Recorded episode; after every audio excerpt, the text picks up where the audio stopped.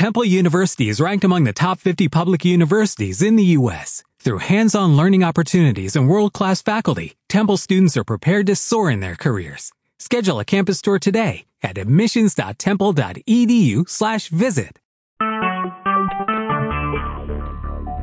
Talk shoes. Recorded live.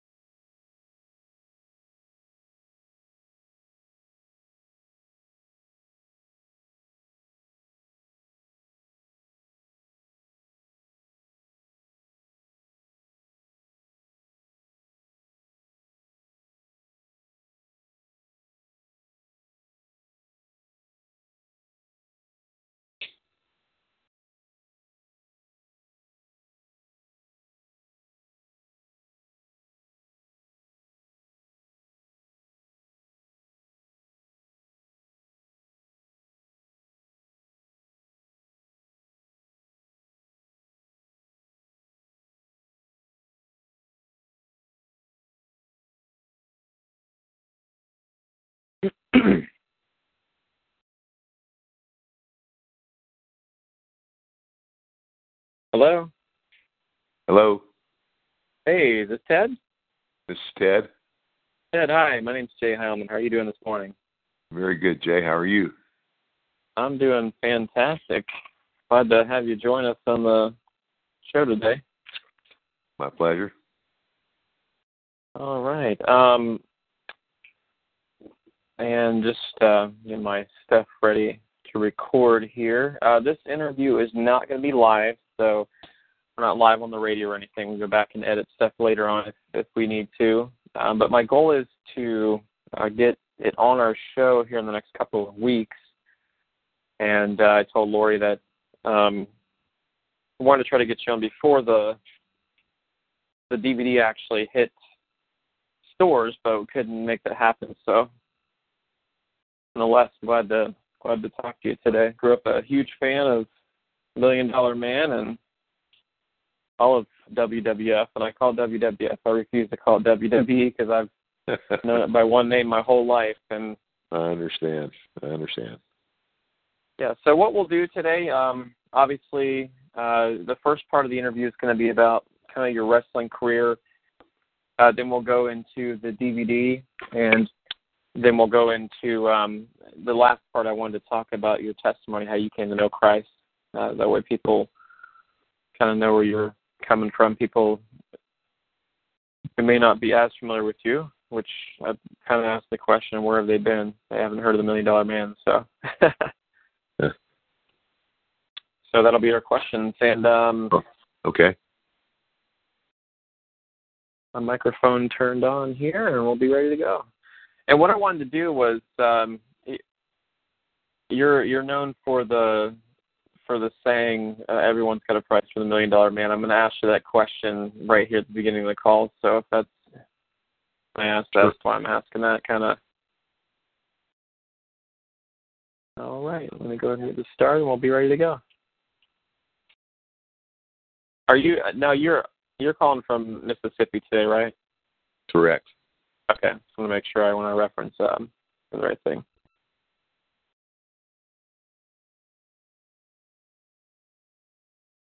All right.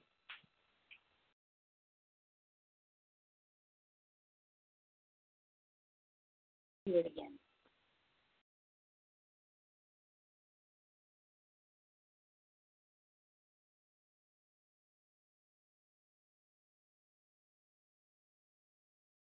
All right. We are ready.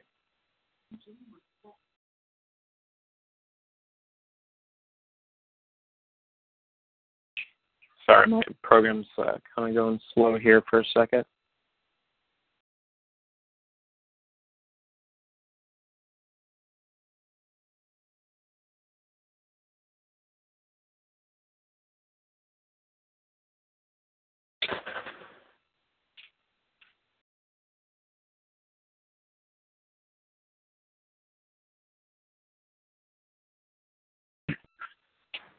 All right, we're go. Sorry about that.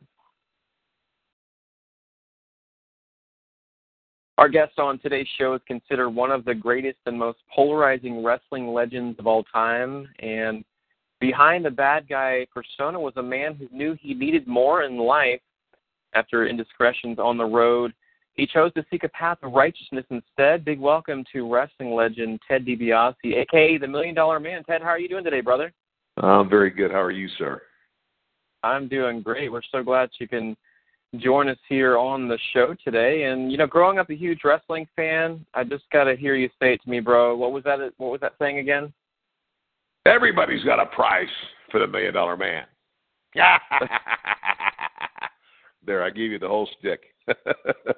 That's awesome. Yes, sir. Well, Ted, you joined us today from your home in Mississippi to chat about your life in wrestling, the journey that God has had you on, and course, the brand new documentary focused on that career called The Price of Fame. So let's start with a few questions about your wrestling career. Now, you're best known by your ring name, the Million Dollar Man. Um, take us back in time a bit and tell us where the name and persona came from. Well, I had been in wrestling. I, I mean, number number one, I grew up in it. My father was, my stepfather was a professional wrestler, so I, I grew up loving it. I got in right out of college. Uh, actually, completed three years of college, and then, like a dummy, didn't go back for my senior year. And instead, you know, I wrestled that summer, and did, my career took off. But um, you know, 12 years later, uh, I made the WWF. Had started, you know, in the early '80s to start to climb when Vince McMahon Jr. took over after his father uh, gave up the ship, and WrestleMania started. So uh, my character came along just after WrestleMania three, and then the the idea, the the concept for this character was actually Vince McMahon's personal idea. I was actually told that if, if he were going to be a character in his own show, this is who he would be. And so, in the character, the Million Dollar Man is the villain. He's the he he's a he's a rich bully. He bullied people with his wealth, and you know, Scott, like a, the the like the thing that I just said. Everybody's got a price this character is a character who thought that he could buy anybody or anything. That money was the end all, end all, and uh, and of course, uh, like most bullies, uh, most bullies are cowards. And so whenever I would I would talk real big, and then somebody would actually confront me, you know, then I would kind of you know know, cower down and and not cower back. But I had I had my sidekick, this guy we called Virgil, the great big guy with the big guns and everything, and I'd step put Virgil there in front of me. And anyway, I, I was just a character that was very easy to hate, and I I get that from fans a lot today. They'll come, I'll do an autograph signing somewhere, and they'll say, "Don't be offended, Mr. DiBiase, but I hated your guts," and I go, "Thank you very much. That was the whole idea." Uh, I was the the arch villain, and you know, and I wrestled guys in my era. Hulk Hogan, of course, was the biggest star, and uh, uh, I traveled uh, for almost a year uh, with Andre the Giant as a as a partner uh, you know, after WrestleMania four, and uh, then it just it just took off. It just uh, it was just one of those things that uh, at the right place at the right time, and and and wrestling not only the right timing for me, but for the right timing in wrestling because now wrestling was going to heights nobody nobody ever expected. Now now we're traveling the world like uh, rock stars. I mean, literally, not just the United States. We're going to Europe. We're going around. The, we're going around the world, and all of a sudden now there's action figures and video games and, and all that comes along with with uh, with that ride with the fame. Well, and awesome. I was right there in the middle of it. Yeah, and you know, growing up uh, in the '80s, I actually remember uh, my grandmother used to buy me and my uncle these uh, wrestling figures, these solid rubber wrestling figures, and him and I used to do role playing stuff. Of course, he would always, uh, you know, take the Hulk Hogan one first, and I was always the one that took the Million Dollar Man one because your persona on screen was kind of the things that that I wish that I could do and get away with, but I knew if I really acted like that, then my grandma would tear me up. I understand. Now, now as a as a million dollar man i'm sure you know when you're out there and you had all these fans and stuff and you you were hated by a lot of fans uh, but when you saw these crowds and the fact that the persona million dollar man was not really you in real life did did that like all the boos and all of the response, negative response you got when you went out there, did it ever affect you personally when you're out no. for each night? Uh, no, because I mean it's just like an actor in a movie. You know, when you walk into a movie, you know it's not real. And Vince McMahon announced to the whole world that we were sports entertainment. And so I, I'm role playing. So when I would walk through the curtain and the, the the the people would boo me out of the building, that was to me because of my persona and the the job I was asked to do. That was like applause. You know, that was you know that was the that was what I wanted to hear. And uh and so no, I never, you know, uh, you know, I didn't, uh, you know, I didn't get caught up into the character. I mean, I didn't become the character. Now, going to an event or, or or leaving an event, you know, you know, getting in and out of the limousine and what have you. I I was in character once I showed up at the back door, and I was in character as I left. But when I got back to the hotel, it's funny. There, there would be kids that would be at the back door at the Coliseum you know, uh, you know, throwing stuff at me and and and uh, saying a lot of nasty stuff. And some of those same kids, you would find out where where what hotel we were in, and I would go back and and walk into a hotel, and they're standing there with an autograph book, want an autograph, even from the Million Dollar Man. So, and I and I, you know, and I did. I, I gave autographs. I wasn't. I didn't live the persona full time. Absolutely not. Well, many many wrestlers that you worked with uh, I absolutely love, and you know, including Hulk Hogan, Macho Man, and so many others. And you actually mentioned him earlier, but one of my uh, favorite all-time wrestlers, and it's actually the the subject of a new documentary himself, was uh, the late great Andre the Giant. And you mentioned that you were on the road with him for a year. Tell us about Andre. What memories do you have of spending time with him? What was he like in person?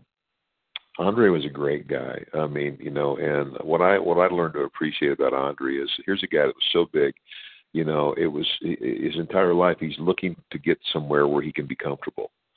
Uh, you know, when he would check into a hotel, he couldn't just get a room. He had to have a room always with a king size bed and I mean uh, and you think about that traveling to Japan and you go to Japan you go to hotel rooms in Japan and you know they would have to put him in a room and put two beds together. I mean, they did, and you know, uh, and oftentimes the hotel rooms in in in Japan, the bathrooms are like a cubicle, and he could hardly get in them sometimes. So I mean, there was he was constantly look. You know, it's like even though he had to fly first class because you know he, there's no way he could get in a coach seat.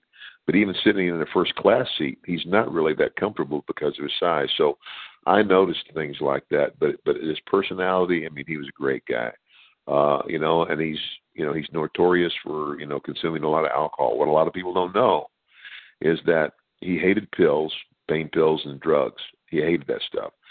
So rather than take pain pills, the way that he dealt with his pain was that he would drink, and uh, and so and you know because of his size, you know he could you know it was just unbelievable the amount of the amount that he could consume. So uh, he, you know that's well known and documented. But but as as far as being a person, uh, he was very he was a great guy, very very nice guy. Well, that's awesome to hear. And you know, he has this documentary that's came out called Andre the Giant. And speaking of documentaries, uh, there's a new one uh, out right now that focuses on your life. And you know, I have to say today, when I saw it, I was going into it thinking this was just going to be another glamorous retelling of a big name in wrestling. But I was very much mistaken and surprised at just how phenomenal the film really is. And it's called The Price of Fame, and it's now available on digital and DVD. Can you tell us about the film and uh, what people can expect from it? Uh, the film, you know, it's like I've been telling my story for years and uh, going to churches and evangelizing for years. But I mean, this is not just, you know, it's not a it's not a quote unquote Christian film. It's a documentary. It's my life story, and it's and it's not just about my my faith. It's about my life's journey. And i think there's something in it for everybody. Uh, but it's the retelling. I, I, I say the price of fame the price of fame is really whatever you make it.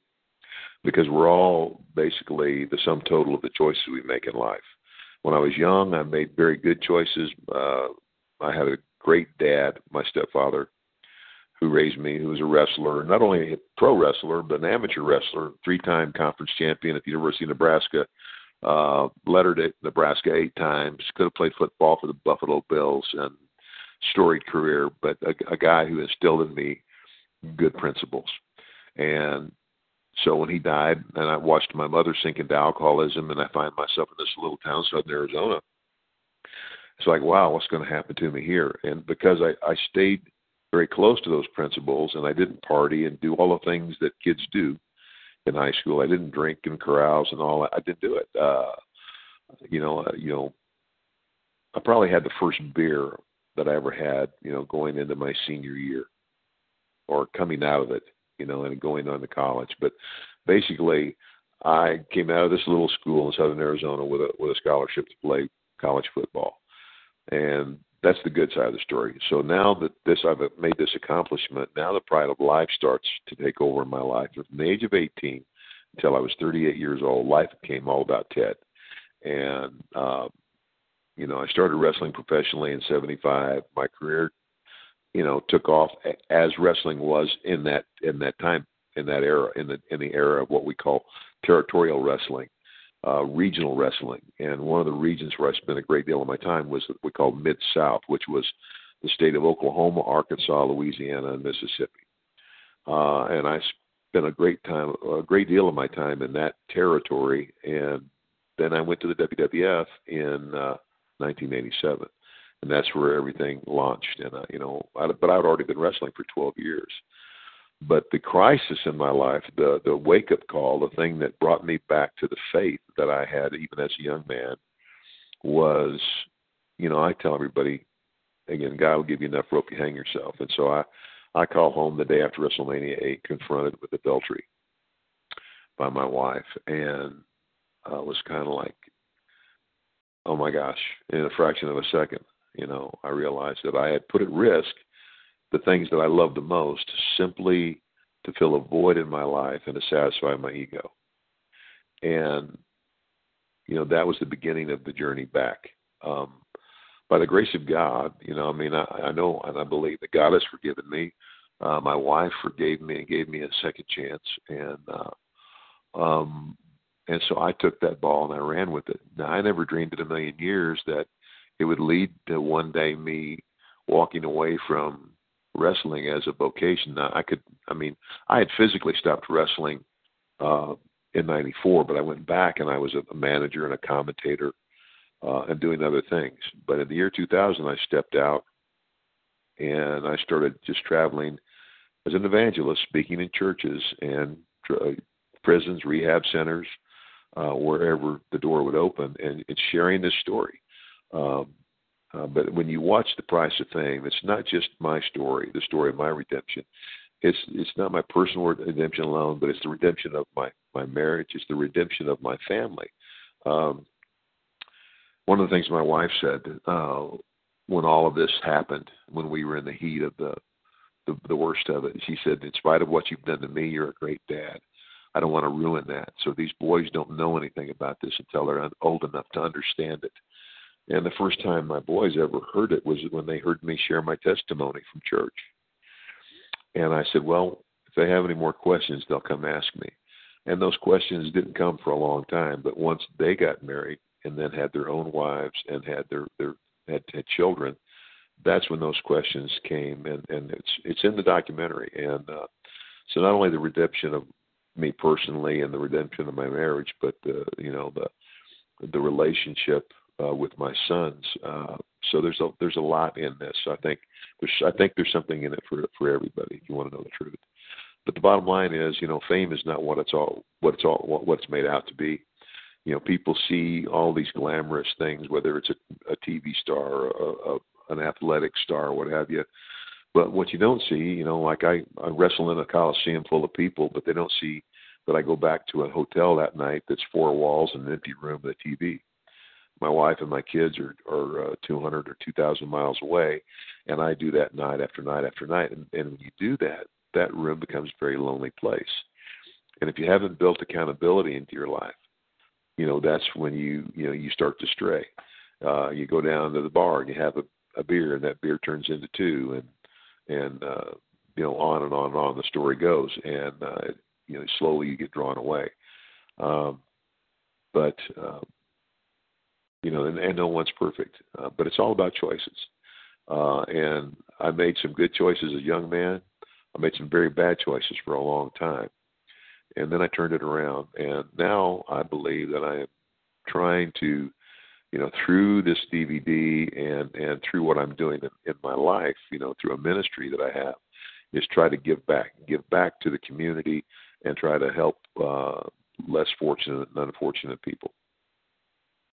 Right. You know, after seeing the documentary, I concluded myself that you know, even if you're not a fan of wrestling, it's still a must see because I believe it goes a long way to show people that no matter how big or famous or or what you think you are, we're all human beings. We make mistakes, and this film shows definitely shows that you too uh, are vulnerable, yet you've humbled yourself, and it truly seems like your past has made you a better person. And I noticed in the documentary, it's you know this this kind of a family affair. You have your boys that are part of this documentary along with your wife, and um, the, the incredible thing and the thing that I was not expecting is that is that your boys confront you in this documentary, and I, you know, really not really so much enjoyed, but it was great to see something like that because it wasn't just something uh, that was dealt with privately. This was something that you dealt with with your boys from your past right. on this documentary. I mean, what what was that like? You know, what was it like working with your sons and your wife with this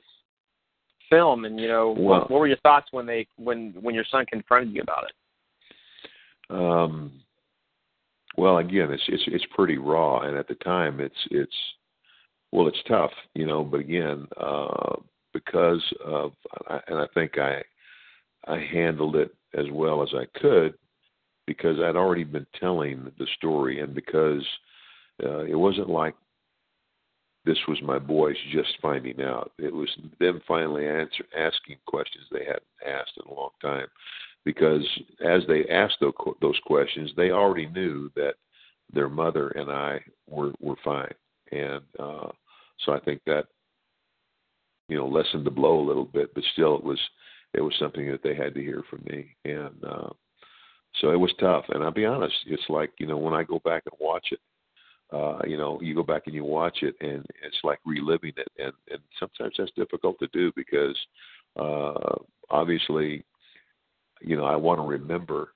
because by remembering, uh, you know, every time I remember, I, it, it keeps me from, you know, straying again, and um, so but it's still painful.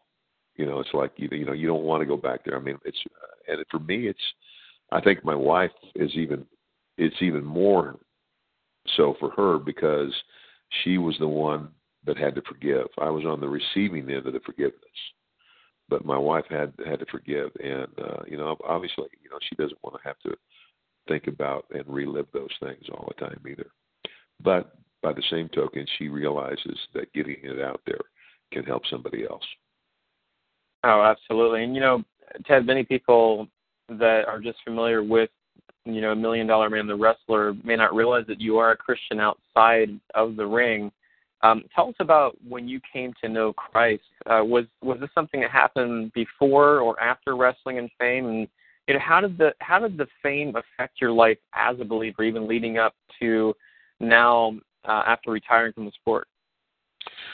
Well, I had a very strong childlike faith in God when I was young. Uh, my stepfather was uh, DiBiase's Italian, like most Italians. Uh, he was Roman Catholic, and so I was ra- raised in Catholicism. And you know, I'm not a, I'm a Catholic now, but but I uh, I had a, a very strong childlike faith in God. I went to church regularly, and when my father died, uh, I spent a lot of time, you know, in a cemetery that that is shown in the documentary. You know, where I would go I would I would go out there late at night and and visit my father's grave and pray.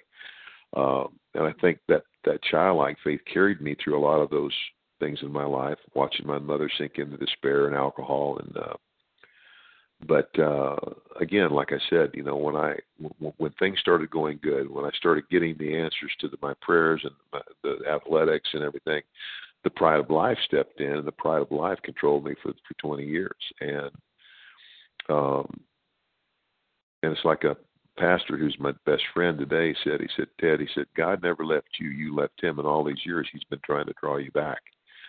And it took God allowing me, I believe, to go to the heights of fame, to get all those things that I thought were so great. and in a fraction of a second showed me how worthless they were when I realized that I might lose what's really valuable here. I might have a big house and a big car and I might be famous, be well known. But without a wife to share my life with and, and without and, and, and, without having strong character and integrity in my life, all those things are meaningless. And and that's really the story. Um, and so um, my life and my journey as a, a genuine Christian began began in in uh, in '87 when uh, I'm sorry when in 1992 when when this all came to a head and I had to face my wife. That's where the journey began in '92. But it was eight years later when I stepped out in faith and and began to evangelize. And it was something that started gradually. I mean, a couple of years earlier, I you know uh, I started to get I was asked to you know come to a church and share my story, and it was like a, a, a you know like a snowball rolling downhill. The more I went, the more invitations I got, and pretty soon, as I started connecting the dots and my relationship to God grew, I realized this was a calling, and uh, that's what I've been doing for the last 18 years. That's incredible, and you know, for people listening in today that may you know have a goal of going into wrestling or professional sports for that matter what what would you you know having gone through all this all the fame and everything that you've accomplished in your life as a wrestler and as an entertainer what what would be your biggest piece of advice to someone who's wanting to go in this field or professional sports i would just i would i would i would say make sure you stay grounded build accountability in your life. Um, uh, without accountability, it's not a question of if you'll fall; it's only a question of when and how. And so, you know, like today, even though I'm a minister now and I travel and I speak, and there are two or three guys in my life who I allow to ask me the tough questions all the time. And I try to stay accountable to those people, and uh, that helps a lot.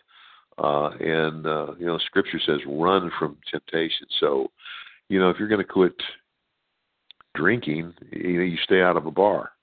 If you know, if you're going to quit, you know, uh, doing drugs or what have you, you stay out. You stay. You run from the things that you know will lead you into temptation.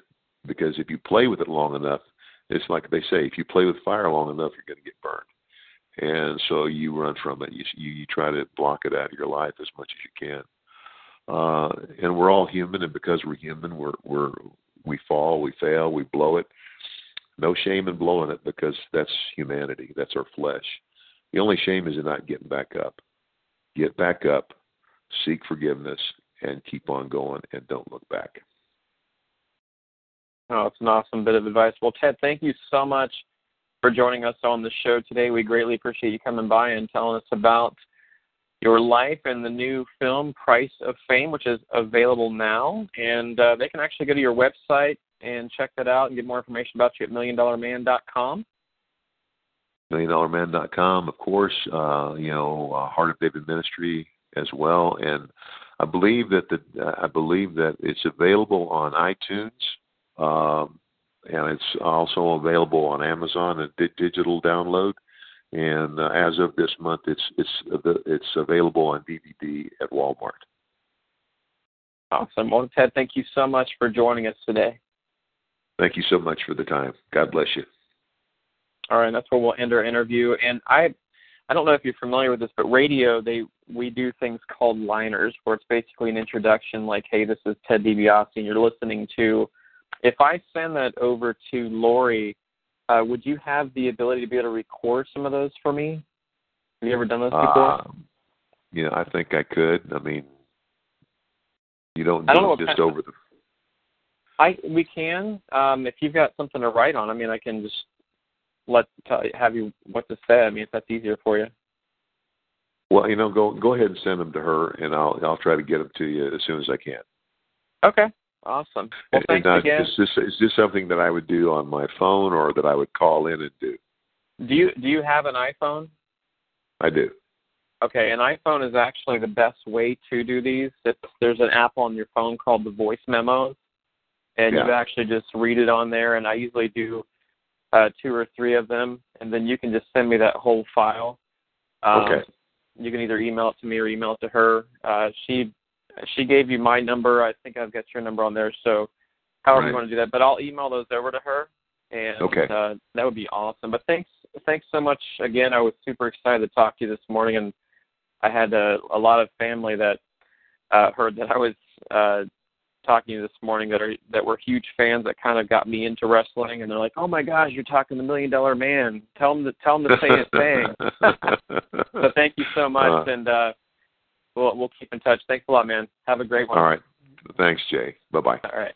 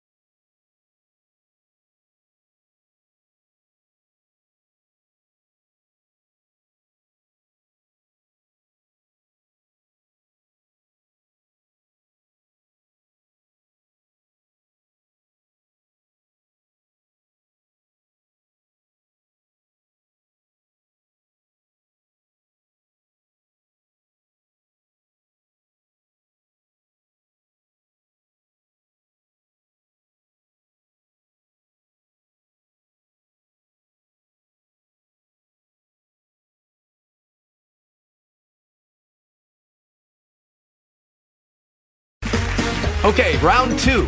Name something that's not boring. A laundry? Ooh, a book club. Computer solitaire, huh? Ah, oh, sorry, we were looking for Chumba Casino.